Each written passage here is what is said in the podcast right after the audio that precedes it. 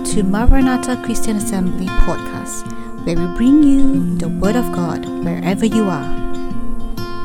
We pray that you be blessed by God's Word this week.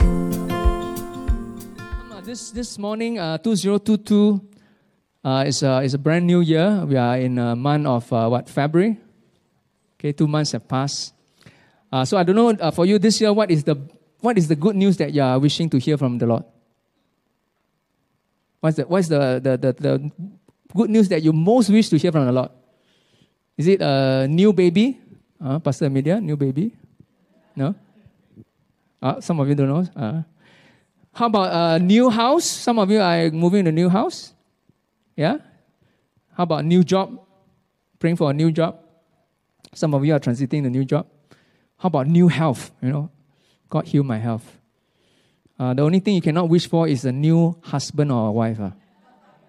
That one is forbidden. Huh? Everything can be new. All right, so uh, recently we heard uh, Sweden. Sweden actually pronounced uh, this news, right? You know what did Sweden say? They declared that uh, COVID 19 pandemic is over for Sweden. Wow. How you wish the, that this news can be announced uh, by WHO, right? Sweden one, I think, uh, bopakai lah. ah. Maybe in Singapore, oh, pandemic is over. Or WHO said, uh, COVID 19 is over. Just like SARS is over. How we wish for that day to come. Have not? It's been two years plus, right? How we wish to hear, hey, pandemic is over. Now can without mask, can walk all over the place. Okay, so uh, today we want to talk about a good news that is the best news ever. Uh, that happened 2,000 years ago. And it's still true. It's the best news that we can ever hear. And it is the gospel. Okay, the gospel actually means good news. The good news of our Lord Jesus Christ. The best news that we can hear uh, for, for more than 2,000 years. And it's still true today. So the gospel, the good news, is actually about what? About the kingdom of God. It's a message about the kingdom of God. Okay, maybe before we begin, uh, I will ask you a few quick questions. Uh. Okay, uh, just, just show me a raise of hands. Uh. Okay, imagine uh, this building collapse. How many of you here are 100% sure that you're going to heaven one? Raise your hands. 100% sure. Earthquake, then this one drop. 100% sure. Okay, a few hands, okay? Uh, second question. When you reach heaven's gate, uh, then God is at the gate and asks you, hey, why must I let you come into heaven? What are you going to say to him? Are you ready the answer? Yes, ah. Ready, ah? Okay, ready with answer? Okay, so to, today my message is on this, ah, uh, the gospel. It's a kingdom message. Okay, the gospel is the best message ever in the history of mankind. So at, at the heaven's gate, okay, you uh, there is this statement. Okay, uh, you you come to heaven's gate and uh, God asks you, why should I let you come in? Okay, so and uh, your answer uh, maybe uh, is uh, is something like this. Uh. Uh, it's not enough to trust in Jesus uh, to be saved. I need to obey Him as well. Okay, I need to obey Him as well. How many of you would give God this answer? Okay, how many of you won't give God this answer? This is a wrong answer. How many think it's a wrong answer? At heaven's gate, the wrong answer. Wrong answer. Wrong answer. Or one only. Ah? Hey, Keith, uh, very good, lah, Keith. Every week I ask this question, only he put up. Who is the thing wrong answer? This is the wrong answer. If you give this answer, you cannot go in. Wrong answer. Who says it's the wrong answer? Or only Keith? Hey, Keith, not bad, lah, you. Who think is the correct answer? When you go to heaven's gate, you say this, uh, I, I must trust in Jesus, I must also believe to obey you, then I can come in. Who, who say this is the right answer when you reach heaven's gate? Uh, some of us, some of us, hey, what, your heart got no answer. ah? Hey, are you going to heaven or not? I worry for you, you know. Not this, not that. Then are you going or not? How many of you are confident you are going? Let me see a show of hands. Hey, achala lah, hey. Ah, you must be more confident. Ah. We're talking about gospel here, okay? Okay, you must be confident. Okay, so, so, so for those who say, oh, must obey, right? Okay, then not just trust, must obey. How many percent of obedience ah, then God allow you in? Into heaven? How many percent? 25% can already. Who said 25%? No. At least 25%. Correct or not? Enough, ah? At least 50%. Not enough. Must 100%. Eh, Bernie, uh, when you 100%, you let me know. Bernie say 100%, you know. That means she's sinless, ah, Bernie. I must learn from you, lah, one these days. Wow, Bernie, very good, lah. You're very confident, 100% obedience. Then, then can go in. Then forever don't need to go in, and most of us cannot make it. lah. We only see Bernie there in heaven. lah. Okay, so how we responded to these few questions actually determine whether we really understand the gospel. Okay, uh, uh, and I, am I'm just like you, you know. Uh, if a few years back you asked me whether this statement is correct, uh, I will tell you uh, that this is correct. I will agree wholeheartedly that this statement is correct. Okay, even though I've been a Christian uh, for more than 25 years, I've been a pastor more than 15 years, right? I will tell you that I agree with this statement. No problem, I, I agree. I say this is correct. But it was only uh, in 2015, okay, 2015, uh, I began to uh, rediscover the gospel. So I came across the writings of uh, this, this guy called Timothy Keller. Okay, I know some of you know him. Okay, I came across his writings and his works, and I began to understand that actually my understanding of the gospel, right, is actually not deep enough. I don't really understand the gospel. So even though I've been a Christian and pastor for many, many years or uh, decades, uh, I still really don't understand the, the gospel actually. So I begin to dive into it, and uh, uh, because you know in Pentecostal circles, right, we are very good at teaching about Holy Spirit, uh, but when it comes to gospel, we are not so strong. Okay, so I, I begin to learn and begin to understand what is the gospel. And in 2005 onwards, right, the gospel actually had a very profound impact on my life. Okay, very profound. Uh, I will share with you more uh, later what is the profound impact. So, because uh, the gospel is the core message of the kingdom of God, we have to get it right. Okay, if you don't get it right, actually, it, it, it, it messes up your life. Not just your salvation, but how you live out your Christian life. So, today, we want to appreciate what is the gospel okay, and how it saves and transforms our lives. Okay, uh, just by looking at the hands uh, just now, I, I already get a sense uh, that we don't really understand, just like me. I don't really understand at that time. So the big idea for us today is that the gospel, the gospel saves and transforms our lives. Okay, not just save us, not just for non-Christian, it saves and transforms our lives. Okay, so that's the big idea uh, for us this morning. Okay, so what is the gospel? Okay, what is the gospel? Okay, the gospel is actually the, uh, I mentioned the core message of the kingdom of God. Core message. It is the essential, central message. Why do I say that? Because when Jesus came, uh, when Jesus first came, uh, we read in Mark chapter 1, verse 14, uh, it says, After John was arrested, Jesus came into Galilee, proclaiming what? The gospel of God, and saying the time is fulfilled and the kingdom of God is at hand repent and believe in the gospel. Okay, so you realize uh, after John the Baptist was, um, was in prison, uh, the, the ministry of John the Baptist was to prepare people to receive, the, receive Jesus and the ministry of Jesus. So when he was in prison, okay, uh, his ministry ended, his calling was fulfilled. And then Jesus rose up. Okay, when Jesus rose up, what happened? Uh, he began to, he do, first thing he do is what? Proclaim the gospel of God. This is the first time the word gospel uh, appear. Okay, the first time it appear is used by Jesus. Okay, so the word gospel actually comes from Jesus. Uh, it's not invented by man. He used the word gospel of Jesus Christ, and this gospel is what? It became a technical word. Okay, a Christian technical word because Jesus started using it is it is God's idea, not our idea. And this gospel is about what? The kingdom of God. It's the good news about the kingdom of God. Okay, so this is the core content, core message the kingdom of God actually appears 160 times in the New Testament. That's a lot. 160 times. Uh, and Yahweh uh, is, is, the, is the king over Israel in the Old Testament. So the kingdom of God is actually the central message of the Bible. And the gospel is the good news about the kingdom of God. So we're going to unpack this theme uh, in the future in our sermon series, as well as in our small group study. Okay, so we are launching a small group study called Kingdom Foundation Series. Uh, it's an eight session thing that you can join a small group to explore more. Okay, if you don't belong to a cell group, uh, small group, I encourage you to join a small group and start the Kingdom Foundation series. So it's an eight session thing. Uh, it's online. Okay, you can join the two cells that are going to launch it in March. Okay, the first week of March. Okay, what does it mean uh, that the kingdom of God is near? What does it mean? The kingdom of God is near. Sounds strange, right? Okay, uh, John Piper actually helped us to understand uh, in this quote. He says, in and through Jesus, God the King, okay, the King uh, is God, Jesus, is coming in a way, a new way, into the world to establish his saving rule. Okay, his saving rule. What is the first thing he will do? First, he will establish his saving rule in the hearts of the people and their relationship by triumphing, okay, over sin, Satan, and death. First thing, he rule in our heart. Second thing, then by exercising his reign, he gather a group of people for himself in congregation that live as citizens of a new allegiance of the kingdom. He's gathering a church, a body that represents or give us a glimpse of the community of the kingdom of God. Okay, and then uh, third thing that he will do, he will come again a second time and completes the reign by establishing a new heaven and a new earth. So when Jesus comes, he rules in our heart.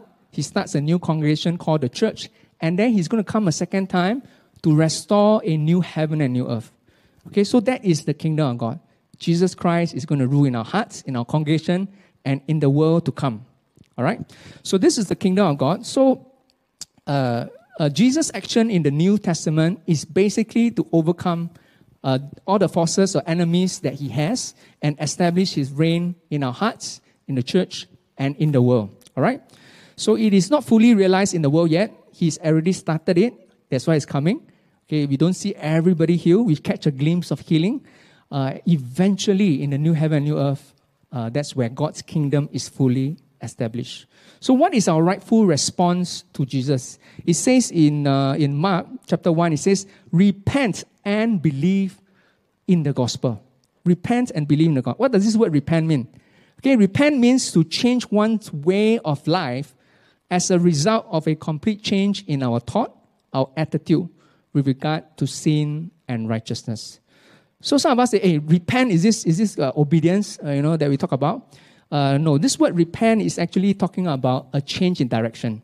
It is about taking a U-turn from walking towards the world. Now we U-turn, want to walk towards God. We are not perfect yet, but we are walking towards God. That's that's uh, the meaning of repentance, walking towards God. Because the change of behavior will take a lifetime, but we've decided to follow Jesus and that is what it means to repent. And the word uh, uh, used here is believe. Repent and believe. So, this word believe has to do with a faith and a trust in the gospel. Okay, so what is the gospel? The gospel is actually good news. Not bad news, huh? Don't go and tell people you're going to hell. That's not the gospel. Huh? Gospel is good news. Okay, what is the good news? Uh, actually, this word good news is an Anglo Saxon uh, origin. It actually originally means God spell. Okay, God spell uh, or good spell. Okay, so it literally means good news. And in the olden days, when people use the word gospel, it just means a good news of a victory, a celebration. Uh, and uh, that's how they use it in the, uh, in, in the olden days in the Hebrew uh, before Jesus used it. Uh, in the Greek world, uh, gospel just means good news, okay, it, it, of, of something that has happened that is wonderful, victory. Okay, so in the Greek, basically the word is euangelon. Okay, euangelon means good news. And this word gospel actually occurs 93 times in the New Testament. After Jesus used it the first time, it occurs 93 times, very often. And it became a Christian technical term uh, that is first used by Jesus.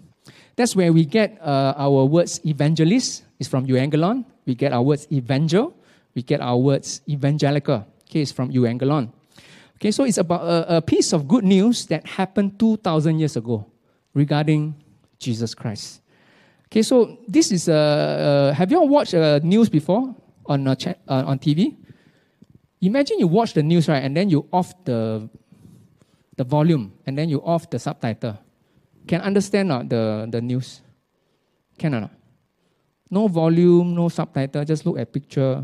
Can you understand the the news? that's on TV? Cannot, right? Very hard to understand. Uh, you guess uh, uh, what's happening. Uh. Okay, so there is this popular saying, right? Preach the gospel.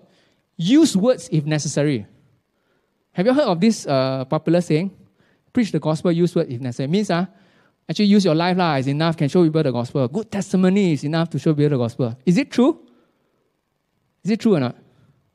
Not true. Uh. Very hard. It's important to have good testimony, but good news, you need to use words. Okay, so not, not enough just to have a good testimony, that's good, but you need to use your words because you have to describe what happened 2,000 years ago good news. Okay, so you need to use words. So in the Bible, uh, the, the gospel or the good news can be defined broadly. Okay, broadly means actually the whole Bible is good news. Do you know the whole Bible is good news? Uh, the whole Bible is, is, is good news. Why do I say that? Because the whole Bible is, uh, uh, is, is talking about what happened. What is the good news in the whole Bible? So there is, uh, there is this guy, his name, uh, this theologian, his name is called Hugh Whelchel. Hugh Whelchel. Hugh Whelchel uh, basically talk about the four chapter gospel. Okay, the, the, the, the good news in the Bible is God created the world, then man fell into sin, and then you were, re- were redeemed by Jesus Christ, and then there is a restoration of a new heaven and new earth. Okay, so uh, Hugh Whelchel basically say the Bible is not just the fall and redemption. Many times you talk about gospel means, oh, Jesus died for your sin. You were a sinner. Jesus died for sin. You were saved. That's the gospel. So Hugh Whelchel actually says it's more than that. Let's look at the whole Bible as the good news. Okay, God created the world and He's going to restore the physical world. So uh, Hugh Whelchel actually said, if you only focus on fall and redemption, what's going to happen? You only focus on the spiritual. Okay, means uh, saved by Christ. So Hugh Whelchel actually say, uh, not true. We need to look at it holistically because uh, many of you know that God just doesn't just value your spiritual soul, He values the physical world and He's going to restore it one day. Okay, so which means actually in your daily work, you don't just look at your prayer life and your devotional life. Your prayer work, your prayer life, uh, your daily work actually is helping, participating with God in renewing the world, in helping the world to become a better place. Okay, and God is concerned not just with your soul, He's concerned with the physical world, your physical body, your physical world. So you play a part in your everyday work to make this world a better place. Okay, so you are participating in the renewal of the world. So Hugh basically uh, gave a more holistic understanding uh, of, of what you do in your daily life. Take care of your physical body, take care of the physical world, Okay, green movement is good. Huh? Take care of physical world. Take care of the people around you. Uh, and when you do that, people can see God's image in you. People can see that you are actually managers of God's world. And they say, yeah, that's a responsible Christian. That is a responsible person that tells me who God is. Okay, we are managers of the world. So uh, Hugh actually gave a more holistic understanding of the gospel. So the gospel is also not just a New Testament thing. It appeared in the New Testament but actually it started from the Old Testament. Okay, remember uh, Yahweh? Yahweh is the creator of heaven and earth. Yahweh began to, uh, the king of Israel, remember? Uh, he says, you, you want a uh, human king? No, no, no, I'm your king. So Yahweh is actually the king over Israel until king, the Israel said, I don't want you, lah. I want a phys- I want a human being. And then Yahweh said, okay, Lord, you want human being, you sure or not? I give you Saul. Lah. So that's where they went downhill. So God is actually the king over Israel. And then we come into the New Testament. So it's not something new, it's a continuation of the story uh, that, that Yahweh God Himself is King. Okay, so the good news, the good news of the gospel is that God in Jesus Christ has fulfilled His promises to Israel. Okay, and that a way of salvation has been opened to all. So it starts from the Old Testament. The Old Testament has a lot of prophecies about this Messiah, this Savior. Okay, and it continues from Old Testament to the New Testament. Hey, finally it's fulfilled in Jesus Christ. Not just the Jews are saved, but a salvation has been opened to all. So that is the broad definition of the gospel. Okay, that is a broad definition of the gospel. Now we go into what I call a specific definition. Specific definition means not just the whole Bible is the gospel, uh, because when Jesus used the word gospel or when Paul used the word gospel, it is more specific, it's more narrow uh, to refer to the event of what happened to our Lord Jesus Christ. And this is how Paul defines the gospel. Huh? He says, Now I will remind you, brothers, of the gospel I preached to you, which you received, in which you stand, by which you were being saved, if you hold fast to the word I preached to you, unless you believe in vain. So, what is the gospel according to Paul? I delivered to you of first importance of what I also received that Christ died for our sins in accordance with the scriptures, and then he was buried. He was raised on the third day in accordance with the scriptures. So, what is the good news? What is the specific good news when the New Testament used the word gospel? It has three aspects. First aspect we can see uh, from Paul's definition is first, Christ died for your sins. There's a gospel, Christ died for your sin. What does it mean? It means what? You are a sinner. Correct? Now? If you cannot acknowledge you are a sinner, there's no gospel. The problem is you are a sinner. Second thing, you are going to die because you are a sinner. Death is your penalty. You cannot save yourself. The penalty of sin is death. And Christ died for your sin means somebody has to take your punishment. Jesus Christ died on your behalf. Okay? And because Jesus Christ died on your behalf, you are forgiven by God. So the first aspect of the gospel is Jesus Christ died for your sin. Second aspect of the gospel is what? Jesus Christ rose from the grave. Why is this important? When Jesus rose from the grave, it means that there is a person in history that has managed to overcome death, which is Jesus Christ. He overcome the enemy of death, overcome sin, overcome Satan. Okay, he rose from the dead means what? He is God. Because He is God, He is able to save you.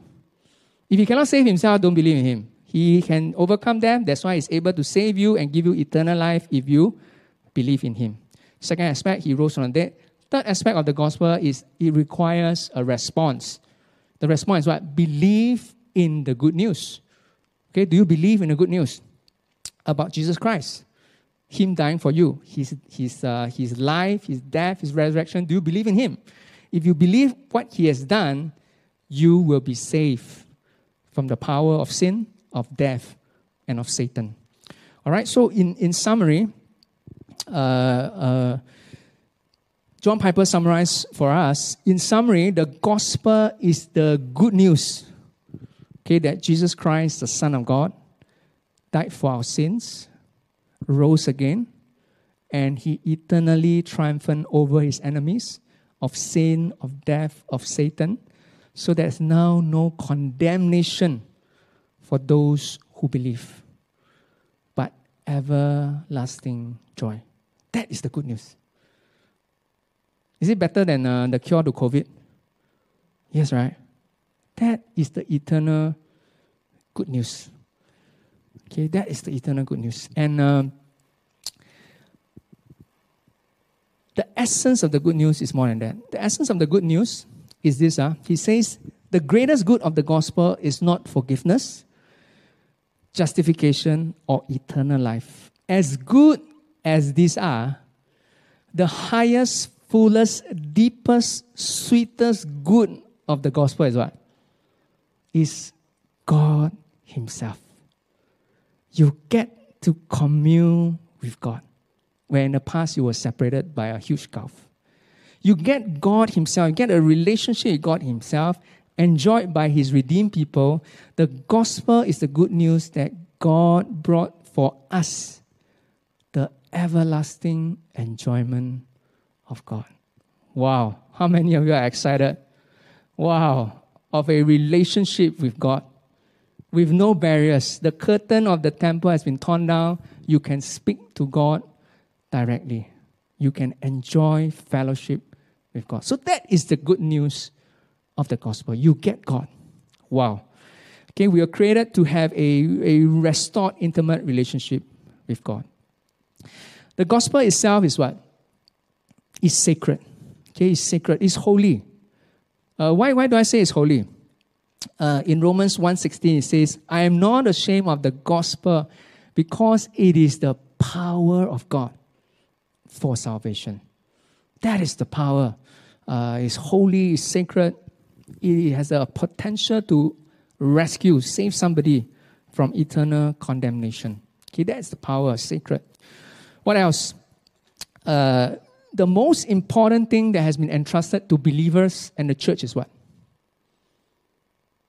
Is the gospel. Okay, it's the most precious thing that God has entrusted to us. Uh, it says here, all this is from God who reconciled us to himself through Christ and gave us the ministry of reconciliation.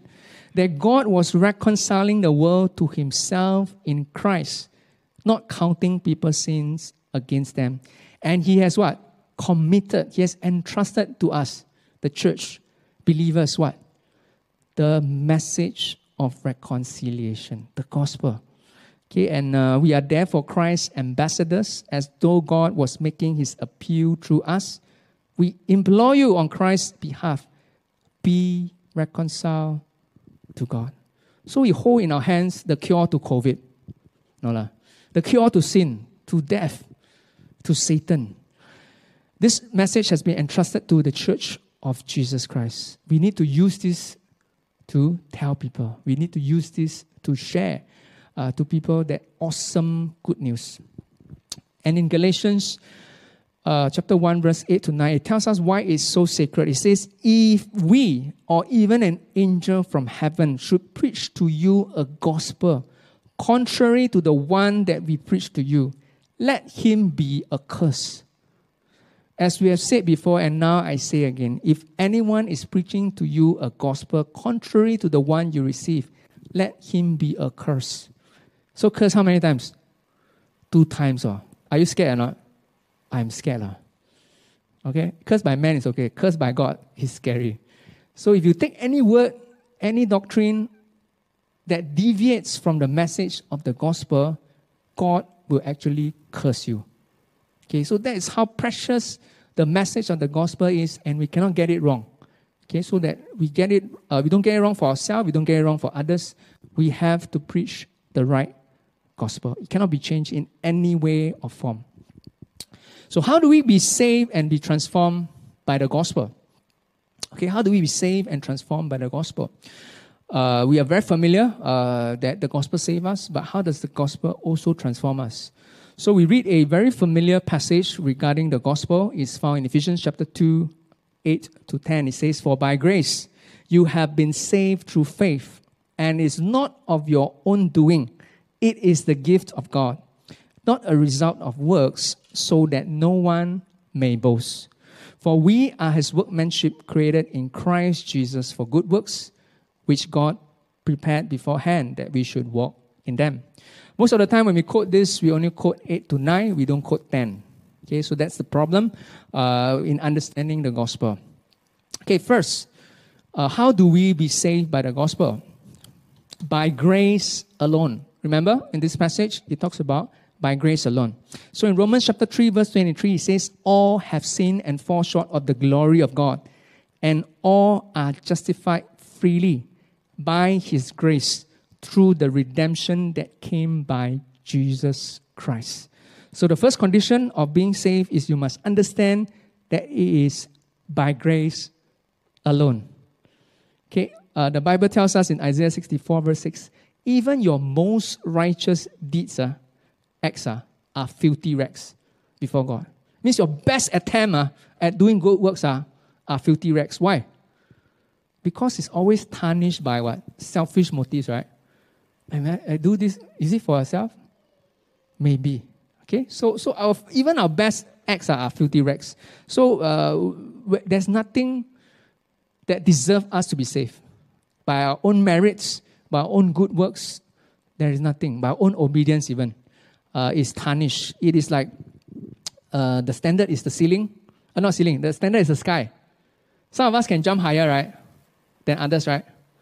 Those uh, high jump people. Uh, uh, maybe James can jump higher. Uh, commando. He can definitely jump higher than me. But can reach the, the sky or not? Cannot. Because the standard is too high already. He can be better than me, but all of us cannot reach the, the, the, the sky. Okay, we all fall short of the glory of God, the standard of God. It is too high. We cannot make it. Okay, we need somebody to bridge the gap. So if ever we receive anything, it's really by God's grace. And it says here, you are justified freely by His grace. This word justified uh, in Greek is called dikaio. Dikaio is actually a legal term in the Roman court. Okay, dikaio means uh, in the Roman court, uh, when it says you are justified, means you are declared not guilty. Acquit you of your sins to remove, remove guilt. So in the court of law, uh, that's where you use the word uh, justified. So in the court of law, what do they normally pronounce? Either you are guilty or not guilty. That's called justified. Got half or not? Uh, maybe uh, 50% you are guilty. lah. 20% you are guilty. Have or not? Don't have. It- the, the court, the, the, the judge has to decide either you are guilty, not guilty. Either heaven or hell. Got no middle one. Uh. No, no, no middle earth. Uh. No middle earth, okay? Okay, so these are legal terms. It's binary. Either you are guilty or not guilty. And uh, we don't deserve it. Only God can justify us. Okay, justified freely. Okay, and it's a gift of God through the redemption. Okay, the word redemption is a very interesting, interesting word. The word redemption is used when people go to the slave market. In the olden days, slaves are always property. You pay a price for the bond servant, then you bring home. So redemption means I go to the slave market, I pay the amount for the slave, and the slave can be free. Okay, to work for me. The word redemption is also a word that they use uh, for a kidnapping situation.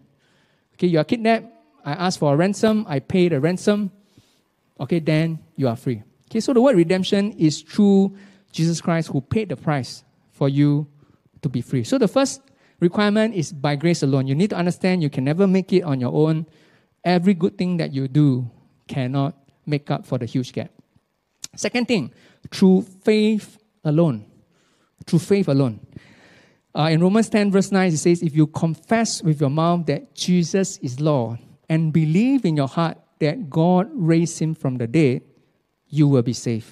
For with your heart one believes and is justified, and with the mouth one confesses and is saved. Okay, so you notice here, by faith alone. What is saving faith? Saving faith means you need to confess that Jesus Christ is Lord. Okay, not just Savior, He is Lord from the bottom of your hearts. Uh, that means we need to trust Christ to direct your life. Trust Lord, uh, Master. You need to trust Him to take the steering wheel of your life, to say, Hey, you are the Lord, let me follow you. That is saving faith, trusting in Jesus as Lord. Uh, it's also believing that Jesus rose from the grave. Okay, why is that important? It means uh, uh, Jesus is not just any human being. He is God, He is deity. Uh, he's able to save us from the enemies of death, of sin, and of Satan. Okay, so saving faith is binary. It's either you believe or you do not believe. It's not progressive, uh, it's binary. Do you trust Jesus? Okay, so for example, do you trust the chair that you're sitting? How many of you trust the chair? Yes, right? If not, you won't be sitting, right? You'll be half sitting like that. Because you don't know when the chair will fall, ma. Correct? So you trusted the chair fully. It's binary. Either you sit or you don't sit. If you don't sit, then you stand off. When you all took the lift up this, this morning, do you trust the lift? Yes, ah. If you don't trust, you won't step in, right? Because you, you're scared you'll drop all the way, right? So it's binary. Either you trust the lift or you don't trust the lift. So it's binary. Okay, uh, either you trust or you don't trust. So salvation is the same. Through faith alone is either you trust Jesus to save you, to be the Lord, or you don't. You can't build it up. Either you trust or you don't trust. All right? So it's binary. And the interesting thing is, this faith is not just in an object. Huh? Okay, it's not just in an object that like a chair or a lift. It is in a person. Okay, in Christ alone. In Christ alone. So every religion talks about you must do enough rituals, you must obey enough rules, okay, to be safe. But only the gospel talks about trusting in a person, okay, having a relationship with a person in order to be safe. Okay, not how much you do, uh, how good you are, but trusting in a person. You trust in Jesus Christ alone uh, to save you. Okay, and uh, in no other no other person, you need to trust in this person because in Acts. Okay, in Acts 4:12 it says salvation is found in no one else, in no other name under heaven given to mankind by which you must be saved. So, in other words, uh, Timothy Keller says this is not the strength of your faith. Huh? It means not, wow, I, I, I work up enough faith, then I'll be safe. No, no, no, no, no. I, if I try hard enough, like going to toilet, I try hard enough. My faith is there, okay, then I'll be saved. No, no, no, no, no. It's not the strength of your faith, but the object of your faith that actually save you. Okay, so don't try and uh, do that, uh, not, not going toilet. Uh. But who is the object of your faith that actually save you? Who is that object? It's not impersonal object, uh. it's a person called Jesus Christ. Okay? So for example, can you enter the Istana anytime you want? Cannot. The only way you can enter anytime you want is what? If you know, know who? No, no president. If Halimah Yacob is your friend, no problem. Anytime you can go in and have tea, coffee, right? Okay? So, in the same way, right? Uh, if you want to enter heaven, who must you know? Jesus. Ah. If Jesus say, I don't know you, liao lah. You know me, uh, uh, but I don't know you. Eh. Okay, so it's who you know. Okay, who do you know? A person. So, for example, uh, how many of you take Grab and taxi one? Have or not? Seldom. Ah. When you take a Grab and taxi, do you know you are trusting a person? Do you know not? The driver lah. The driver can go crazy one. Eh? Have or not? Heart attack, right? Every time you take a plane, who are you trusting? The pilot. It's the same. You are trusting a person eh, to make sure the plane don't crash. Same. When it comes to salvation, you have to decide who you trust. You trust yourself, you trust your good works, trust that you're good enough. You can earn it by your good works, then you don't need Jesus Christ. You do on your own, uh, one corner. Don't need Jesus Christ. You work hard enough, uh, obey all the Ten Commandments, do everything. Must do sui sui, uh, cannot make any flaw. Then you trust yourself, uh, you don't need Jesus Christ. But you must decide, I trust in Christ alone in order to be saved. All right? Very simple. The object of your faith needs to be Jesus Christ. And it's not by works. Okay, not by works. Uh, in Galatians, Galatians chapter 2, verse 16 says, We know that a person is not justified by works of the law, but through faith in Jesus Christ. So we also have believed in Christ Jesus in order to be justified by faith in Christ and not by works of the law. Because by works of the law, no one will be justified. Okay? If you try, uh, you can try. But it says no one will be justified. Okay, uh, you cannot make it by your obedience, by your good works, how many people you, how much money you donate to charity, uh, it will not save you. So there's no reason to boast because it is the gift and the work uh, of God. Uh, and do you know what's the best way to insult somebody who gave you something? You know what's the best way? For example, uh, I give you a Mercedes. I don't have ability to give you Mercedes, uh, but let's assume uh, I give you, not paper one, uh, real Mercedes. Uh. I give you a Mercedes. You know what's the best way to insult me? Uh? You take out from your wallet, uh, then you start giving me one dollar, ten dollar note, uh, then say, hey, let me pay for it. Lah. Don't like that lah. Let me give something lah. How ah? Will, you feel insulted or? Yes ah. So when God give you salvation, right, then you say, eh, never mind lah, God, paise lah, paise lah. Let me, let me try to pay you back lah. Then you do some good work and say, I pay you back. How would God feel ah? You insulted him. When all you need to do is, thank you. I don't deserve this. I don't earn it by my good works. Thank you. I won't give you my 50 cent, one dollar. Okay, because it's not by works. You have given it to me freely. Thank you. My life will not be will, will, will be different because now I'll use the Mercedes to ferry others. Thank you for giving me Mercedes. Okay, it's different. The response is totally different. It doesn't belong to me. Let me use it to bless others. Very different. Okay, so the, the, the gospel is not legalism which is very common. Uh, you know, I obey, therefore I'm, I'm safe. It happens in the Christian world many times. Okay, in, in a Pentecostal circle, it's the same. Oh, you must win Jesus, win, win the, the world for Christ. You must do, you must work until you drop. Then maybe you're good enough. Maybe you're pleasing to God. Maybe God loves you more. Maybe God will bless you. That is what? Thinking by legalism. Some way you can make God love you more some way you can make God bless you more. That is legalism. That is not salvation. Okay, that is not salvation. Uh, and, and salvation itself is to produce life transformation. Okay, it's to produce life transformation. Uh, so some people say, wow, so easy ah. Believe 就可以了吗? Cheap grace. Got so easy one. Wow, 10 years ago I received Christ and then now I don't do anything. I'm a sinner. I do whatever I want. So easy, man.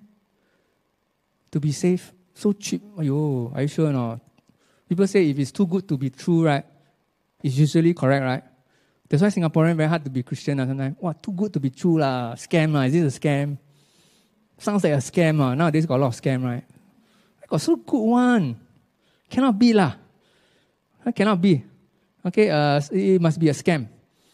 Okay, so uh, there, are, there are some Christians who fall on the other spectrum. Uh. They say, oh yeah, I'm just saved by faith, you know. That means uh, I can do anything I want. Uh.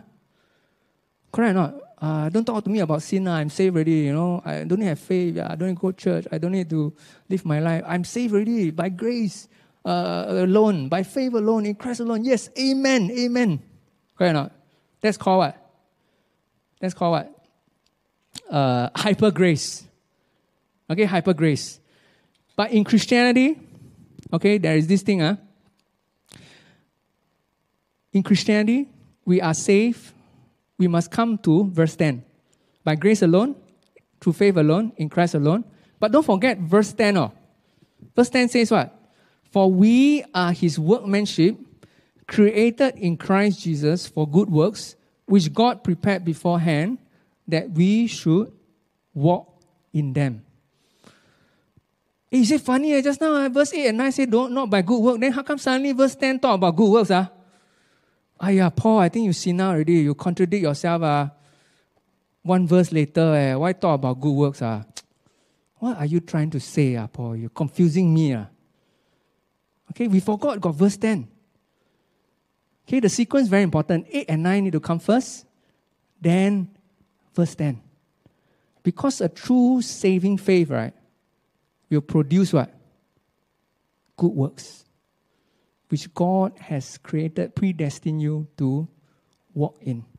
So sequence very important. So uh, nowadays there's this thing called hyper grace. I'm sure you're familiar. Huh? Grace teaching. Huh? Wow, you know, uh, hyper grace means what? Ah, yeah, I'm saved lah. Then no need to obey lah. Hyper grace. So in hyper grace churches, uh, they don't talk about Ten Commandments don't talk about the laws of the Old Testament. They just talk about grace only.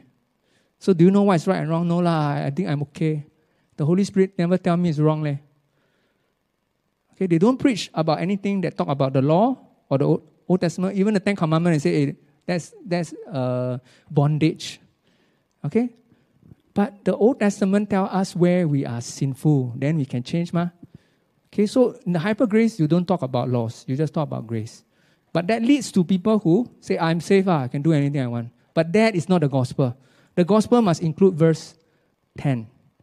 In verse 10, basically, it talks about, I am saved, therefore I obey. Okay, there is a natural byproduct, a natural fruit of receiving the Mercedes. And you receive Mercedes, what? You become very what? Grateful. You want to use this blessing to bless others. Very natural. The, the only reason you don't bless others is because you don't appreciate the Mercedes. Ah. You thought, ah, yeah, this one, nothing. One, ah.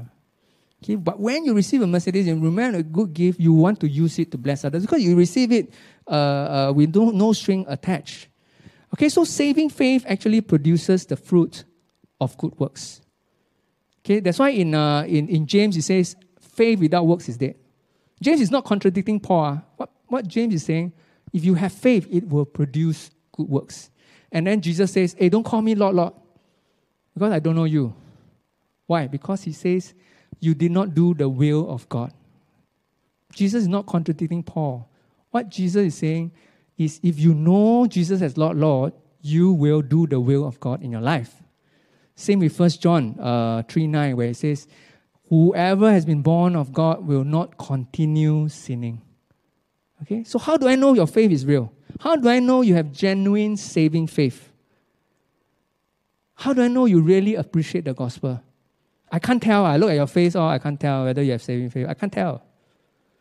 I can't tell. Who really believes in God? I don't know. The only way I know is what? I look at your fruits. That's the only way. Are you living a life of obedience? Are you living a life of good works? Are you living a life where you pursue the will of God?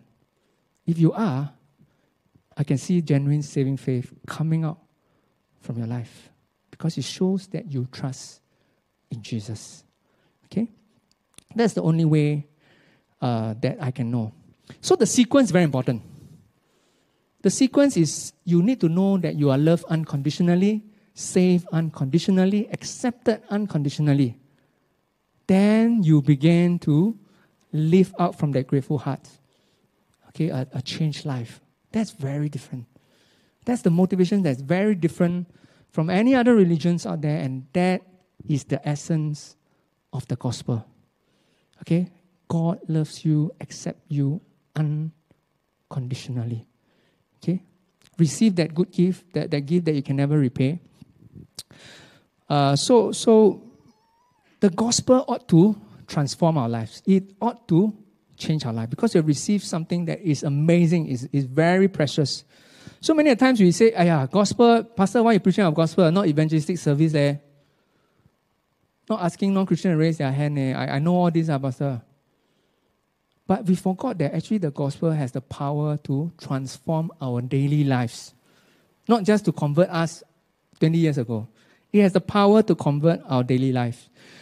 Timothy Keller says this the gospel is not just the A, B, C of our Christian life, but the A to Z of our Christian life. The A to Z. It affects every area of our life, not just when you were saved. In Galatians chapter 2, verse 11, it says, When Cephas, Peter, came to Antioch, I, Paul, opposed him to his face because he stood condemned. For before certain men came from James, he was eating with the Gentiles. But when they came, he drew back and separated himself, fearing the circumcision party. And the rest of the Jews acted hypocritically along with him, so that even Barnabas was led astray by their hypocrisy. But when I saw that their behavior was not in step with the truth of the gospel, I said to Cephas before them all, If you, though a Jew, live like a Gentile and not like a Jew, how can you force the Gentiles to live like Jews? Here, the Apostle Peter, you know, he used to eat with the Gentiles together. But then there's a group of Jews coming uh, together with uh, James. They came, and then because of peer pressure, he began to separate himself. Uh, he started to eat with the Jews only and not the Gentiles. Okay, and uh, there was a separation. So uh, his behavior influenced even Barnabas and the rest of the leaders.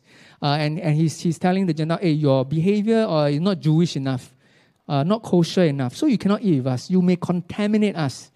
Okay, uh, you need to follow Jewish custom, Jewish laws uh, in order to eat with us. So uh, Peter himself was acting in a way that violate the truth of the gospel. And Paul had to scold him publicly. Wow, can you imagine?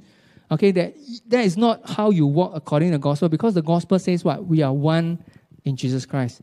We are all Christian by not by, by not, not by what we do, not the dietary law or circumcision. We are one by faith in Christ alone. Why are you separating yourself? Why are you being prejudiced against the Gentiles? You are not living according to the truth of the gospel, which means the gospel must impact our daily life, not just our conversion, but our daily life. And uh, that is the power of the gospel. If you get it, it will transform your everyday life, not just your conversion. Uh, Keller says the power of the gospel is this that we are more sinful and flawed in ourselves than we ever dare believe and yet at the same time, we are more loved and accepted in Christ Jesus than we ever dare hope for. So the gospel means we must be both. We must know that we are wretched, we are worms, we are the worst of sinners on one hand. At the same time, we are unconditionally loved and accepted by God on the other hand. That is the gospel. That is the state of our own hearts. So for myself, um, when I discovered more about the this gospel, it slowly changed my heart. Okay, I, am I'm, I'm we're, we're, all works in progress. I'm not there yet, but the gospel began uh, to change my heart. How does it change my heart? Uh, let me just uh, share how it changed my heart. First, in my personal life, uh, my self worth and my communion with God used to be dependent on my spiritual performance. Okay? So, for example, if uh, on the days where I have a good devotional life, uh, I'm able to preach well, I'm able to share Christ, I'm able to pastor people well, what happens? Then my, my self worth go up, and then my communion in God go up. Okay, because I believe I did well. But on days when you know I sin, on days when I don't do my devotion well, on this when I don't preach well, my self worth and my walk with God falls. Pastor, you know, I'm a pastor. So my, my, my spiritual life is roller coaster, you know? depending on how my ministry is doing, how my personal walk is doing. Very destructive. Eh? Then it, it made me very anxious. It caused me even to go into depression because everything is based on my performance. So I realized, hey, there's something wrong with how I live my Christian life. And I came back to the gospel to know that, hey, I am a beloved child of God, unconditionally loved. How much God loves me is not dependent on my ministry performance. Then it helped me to love God, love myself, love others more unconditionally because I have received God's unconditional love. Then I begin to be more rested and serve from a place of security rather than a place to always gain brownie points with God. Second thing that it affected was my relationship. Uh, in the past, you know, I look at somebody, I assess them. I do a scan, uh, very fast. Uh. Oh, this person, uh, cannot. Uh. Then I'll look down on them because, wow, capability or something about them not good enough, got flaws. So I will look down on them. Hey, y'all don't do that, right? Only me, lah. Y'all don't do that. Huh? Only me. I only, I only have this problem. Then all those people are very capable. Wow, I will admire them. Superior. You know, I feel they're superior. So a lot of people either inferior or superior. Okay, uh, that's how I assess them. Then I realize, hey, that's a very uh, destructive way of looking at people. So it began to affect my relationship, including uh, even family relationship, spousal relationship. Oh, very, oh, pick on uh, you know my wife's flaws or mistakes, and say, "Wow, she's really not good enough." Oh, so I began to say, "Hey, something is wrong with my heart. How can it be? How can I do that to people? People are made in the image of God. They are loved by God. God died for them. But that's how I'm treating them. So I realized the gospel hasn't changed my heart. I haven't come to a point where I say, God, I'm so rotten, but yet you love me. I can love others. So I begin to go deeper and say, God, I am so rotten, but you love me. Help me to see the beauty of God in others. I need to love them because they are your children. Uh, and that begins to, to, to transform my heart, to be able to love others more, uh, more unconditionally. Not there yet, uh, uh, because God loved me unconditionally. Third thing it affected it has to do with ministry, uh, do with work. High grace, high standard. In a secular world, very high standard. If you cannot make it right, if you don't do it well, right, what do they do? They will sack you. The company will close down. High standard. But in the church, what do we do? Church is what? High grace. Never lah. Can lah. Okay one lah. So we, we, we, we let things slip because you say you must care for the person, you know, never mind lah. But do you know that we are serving the King of Kings? Do we know that when, when God uh, gave the instruction to build the temple of God, the specifications always use the best material and it's precise, detailed one, you know. Because why? We are serving the King of Kings. We must give God excellence. Okay? And that's the gospel. Jesus came full of grace and truth. Speak the truth in love. So there must be both. Then you can reflect the gospel. You can reflect excellence at the same time high grace. Hey, how are you doing? It's very difficult, but never mind. Let's keep going. Don't burn out. Let's journey together. So the church, the ministry work need to be transformed by the gospel. In your workplace as well. How do you have a workplace of high standard and high grace? Then you can transform your workplace. You can transform yourself as a manager, how you treat your people.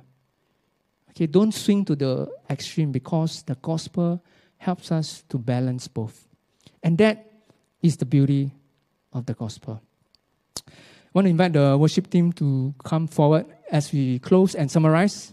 So, in summary, the gospel is not legalism where you need to earn it by your good works, where you obey, therefore you are saved.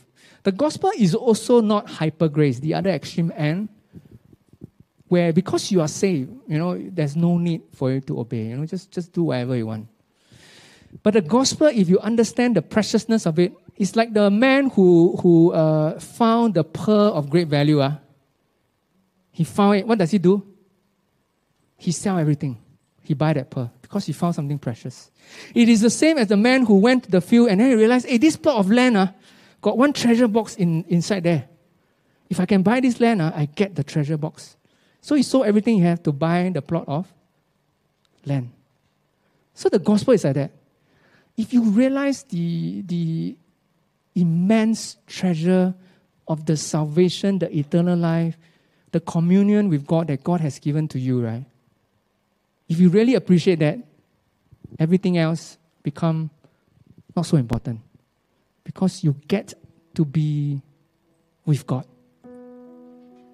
And because you get to be with God, you have experienced that unconditional love, the unconditional grace. It gives you the power, the energy, the engine to say, Hey, God, because you love me unconditionally, help me. I'm selfish, but help me to start loving others unconditionally.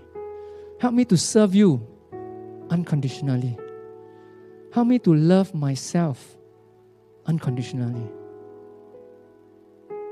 So that my heart is transformed from the inside out by the gospel and not by just outward compliance, doing out of a sense of duty, doing it because nobody is doing it. But God gave us a heart that is transformed by the gospel, Lord. So that we can serve you from the inside out, Lord. So that we can serve you because you have given us your very best. Your Son, Jesus Christ. Hallelujah, Lord. So that in return, we can give you our very best. Hallelujah, Lord. Father, we, we, we pray. We are far away from a heart transformed by the gospel, but I pray this day you come and grip our hearts once again, O Lord by the gospel. I want to pray for two groups of people here this morning. If you are here in this congregation and say, Pastor, this is the first time that I understand the gospel. This is the first time I understand the saving faith that allows me to come into your kingdom. And this morning you say, I want to receive I want to believe that gospel of the kingdom of God. I want to believe that you died for me. I want to believe that you rose from the grave. I want to confess you as the Lord of my life. If that's you, I just invite you to quickly raise your hands to the Lord and I want to pray for you. Yes, the Lord sees your hand. Anyone else? Say this morning, I understand your gospel. I want to give my life to confess you as the Lord. If that's you, just quickly raise your hands. I want to pray for you this morning. Yes, Lord sees your hand as well. I don't deserve it. But this morning, I'm crying out to you to say, I am a sinner. I need you to save me. I cannot save myself anymore. If that's you, just raise your hands wherever you are. Say, I need you. I believe in you to be safe. Is there anyone else? Hallelujah. I want to pray for these two brothers who have lifted their hands. Father, I pray for them right now, even as they raise their hands as a confession of their faith. Say, Lord, come and be enthroned in their lives right now in the name of Jesus. That there's nothing that they can do to earn your salvation, but you have given it freely to them unconditionally, O oh Lord. Hallelujah, Lord. Assure them this morning that they belong to you and their salvation is secured in you, O Lord. I pray for them right now that the gospel will grow in their hearts, O Lord. That they will know that they are safe by faith in Christ alone, O Lord. Touch their lives, transform them this day, O Lord. Second group of people I want to pray for is this morning you're saying, Lord, let the gospel transform my everyday life. Let the gospel transform my heart from the inside out. If that is your prayer, just raise your hands to the Lord and say, Lord, do a deep work of the gospel in my heart this day. That's you, just raise your hand. Yes, the Lord sees your hand. Yes, many hands. Lord sees your hand. Say, Lord, do a deep work of the gospel in my heart. If that is your prayer, just raise your hands to the Lord. The Lord sees your hand and will honor that desire. Yes, the Lord sees your hand. Hallelujah, Lord. Yes, many hands. Father, I pray this morning give us a renewal, an understanding of your gospel in our lives. Transform our hearts from the inside out, O oh Lord. Our deceitfully wicked hearts, our deceitfully selfish hearts, O oh Lord. That by your gospel, help us to love unconditionally because you have accepted us unconditionally, Lord. Help us to see your people. Help us to see your work through the lens of your gospel, Lord. We love you, Jesus. We worship you, Jesus. Come and be enthroned in our hearts, O Lord, so that you transform our hearts from the inside out. Thank you, Jesus, that you died and rose again for each one of us, O Lord. We praise you we worship you that you have entrusted to us the ministry of reconciliation, your message, O Lord, that we hold dear in our hearts and that we'll propagate it as a church to the ends of the world, Lord. We pray and ask all this in Jesus' name. Amen. Amen. Let's give God praise. Hallelujah, Lord. Let's arise. Let's arise and begin to worship God. Hallelujah, Lord. Thank you for listening to this series. We hope that you are blessed. If you would like to go deeper with us, head over to our website at maranatha.sg for more information.